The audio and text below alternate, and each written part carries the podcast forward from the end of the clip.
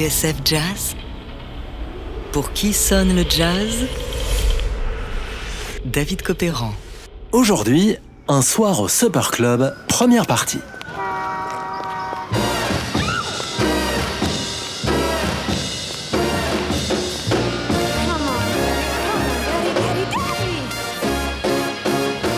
Mesdames, messieurs, préparez votre robe la plus smart et votre smoking le plus habillé. Ce soir, je vous emmène au Super Club.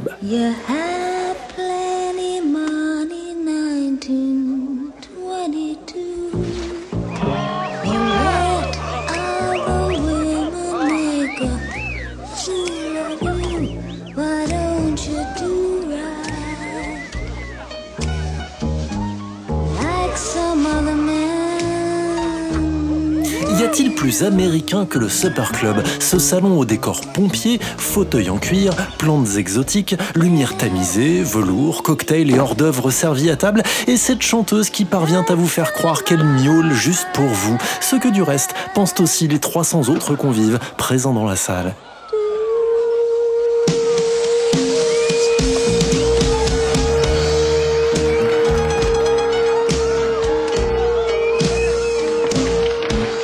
C'est l'imaginaire de cette époque, chic et désuète, que ravive cette collection 100% vinyle. Les premiers sont parus au printemps et une troisième vague vient tout juste d'arriver.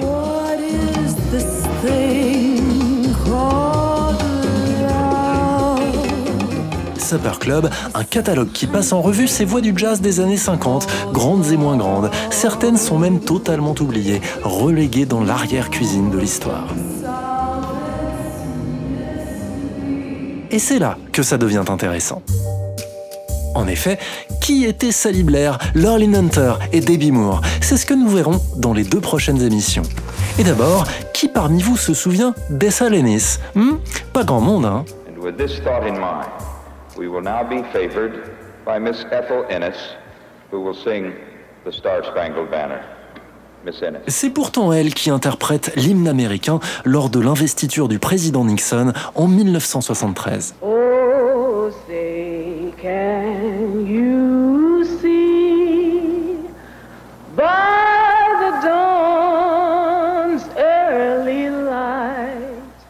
à Baltimore en 1932, Ethel Ennis avait une formation de pianiste, mais sur son premier disque, Lullabies for Losers, c'est Hank Jones qui l'accompagne.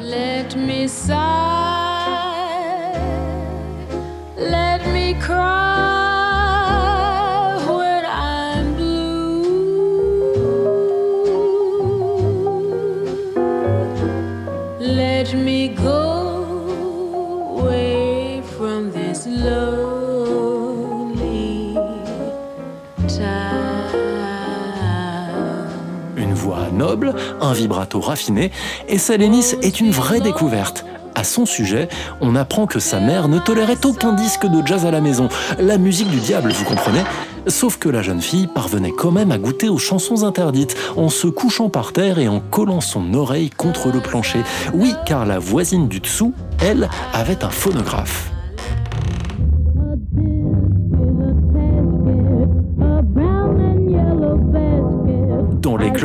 Où elle fait ses débuts, Essa Lennis chante et s'accompagne au piano. C'est là qu'elle est repérée par le label Jubilee qui produira son premier album en 1955, Lullabies for Losers. L'occasion pour Essa Lennis de découvrir New York.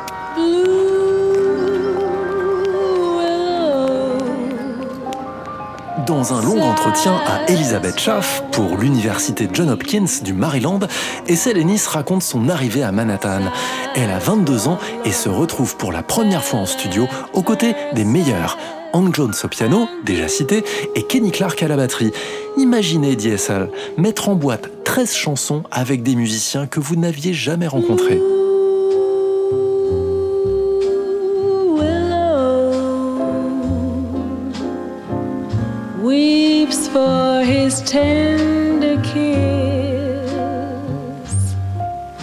En studio, pendant qu'Essel chante, sa mère, une vraie mère poule qui tenait à escorter sa fille à New York, est en train de tricoter sous le regard amusé d'Hank Jones et Kenny Clark.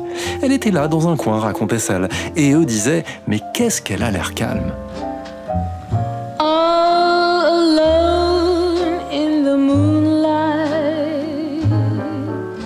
si l'on n'entend pas le son des aiguilles à tricoter, Lullabies for Losers est bien une pépite, une œuvre de jeunesse à la fois candide, poétique, fraîche et ravissante.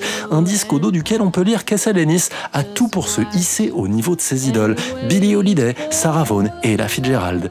Mais l'histoire en décidera autrement. Raison de plus pour donner une chance à sa version de Love for Sale.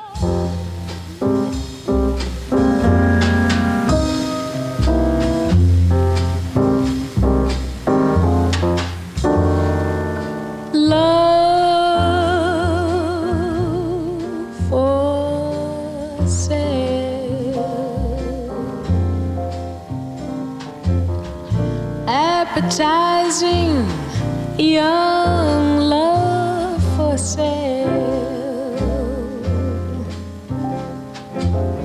Love that's fresh and still unspoiled. Love that's only slightly soiled. Love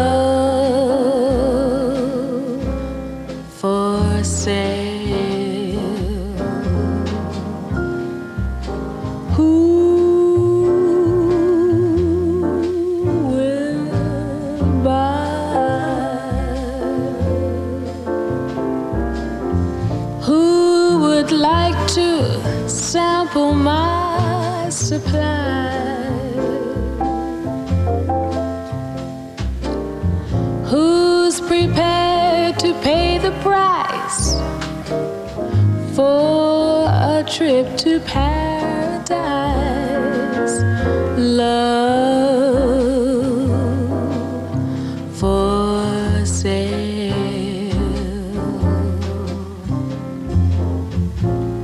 Let the poets pipe of love in their childish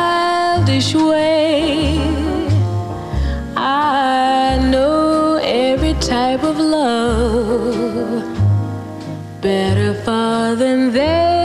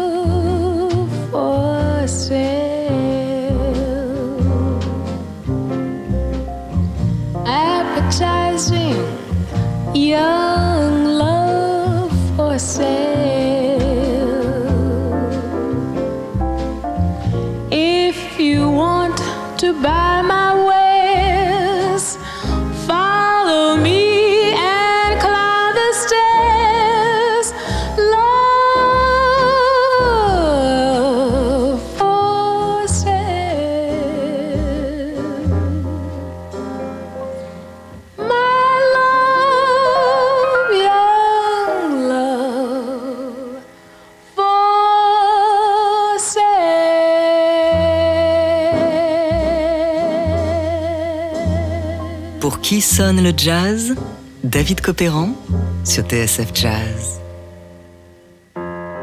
Aujourd'hui, on explore la collection Supper Club et j'avoue que j'ai un petit faible pour Lullabies for Losers, cet album de la chanteuse Essa Lennis, réédité en vinyle. offshore, out where the sun sets, far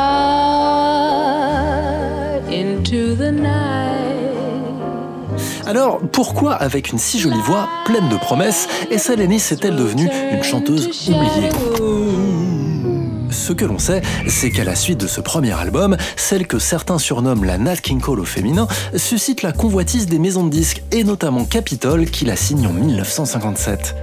Dans sa biographie, Essa Lennis, The Reluctant Jazz Star, Sally Kravertz note que la jeune femme de 24 ans boxe alors dans la même catégorie que Peggy Lee, Dakota Staton et June Christie, ses voisines de label.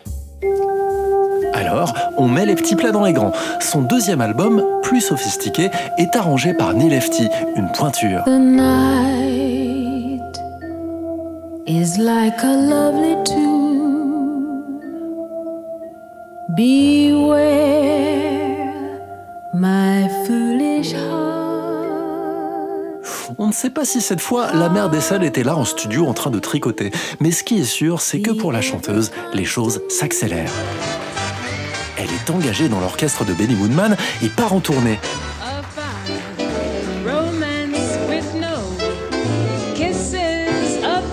Or, c'est là qu'en coulisses, les choses se gâtent. Essa Lennis, on l'a vu, est une artiste capitole. Benny Goodman, lui, est sous contrat avec la Columbia. Vous l'avez compris, Essa Lennis se retrouve donc entre deux feux. Entre deux mastodontes du disque et leurs armées d'avocats respectives. Et bien sûr, dans ces cas-là, qui paye les pots cassés? Eh bien, c'est elle. Ainsi, en 5 ans avec Benny Goodman, Essa Lennis n'enregistre pas une seule note de musique. Et lorsqu'elle reprend du service en 1964, c'est sur le label RCA. Remember the night, the night you said, I love you. Remember, remember, you vowed. Or, Essa Lennis se fait démolir par une partie de la critique. Le chroniqueur du Negro Digest, en particulier, n'y va pas de main morte. Nous avions écrit que son retour était décevant, imprime le journal, et lorsque nous l'avons rencontré à Chicago, nous lui avons expliqué que si notre critique était mauvaise, ce n'est pas parce qu'elle chantait mal, mais parce que nous savions qu'elle peut chanter beaucoup mieux. Depuis son premier album il y a 7 ans, poursuit le journal, nous n'avons jamais retrouvé le son des Salenis.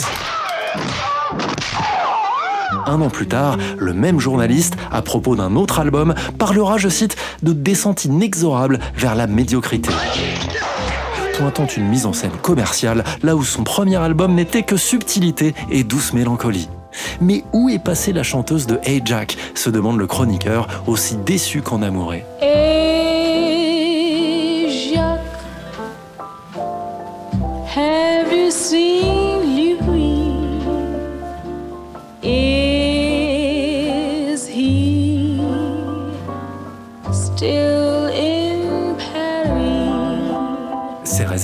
Essa Lennis semble les avoir entendues. Elle ne dit pas autre chose dans le papier de Negro Digest. Et quelques mois plus tard, fâchée avec la direction artistique d'RCA, elle claque la porte et rentre chez elle à Baltimore, où sa mère fait toujours du tricot. C'est là qu'on perdra sa trace, jusqu'à son apparition mémorable à l'investiture du président Nixon, et avant un retour au disque au milieu des années 90. Disparue en 2019, Essa Lennis laisse la vague impression d'une artiste qui serait passée à côté d'une grande carrière, fut-elle née quelques années plus tôt, comme ses idoles Billy, Ella et Sarah. Je vous renvoie donc à Lullaby for Losers, réédité en ce moment, et vous encourage à fureter dans ses albums des années 90, dont celui qui porte son nom, Essa Lennis, un vrai bijou en clair-obscur.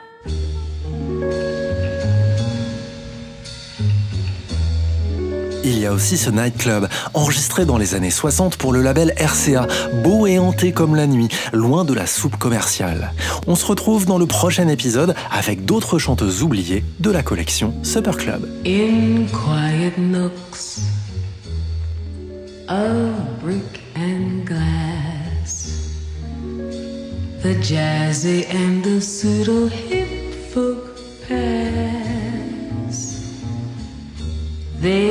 Spend their dough in lustful drink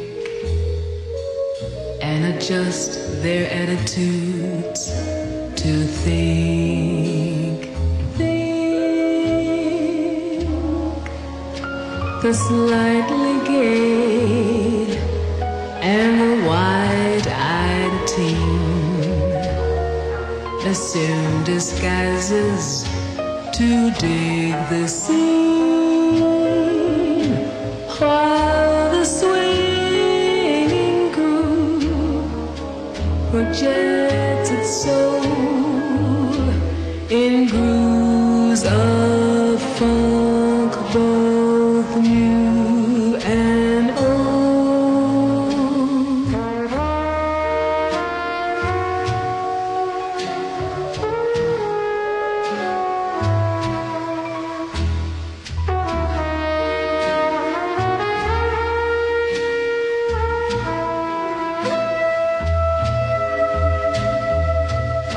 While others drift in spheres unknown. They announce themselves with an occasional moan.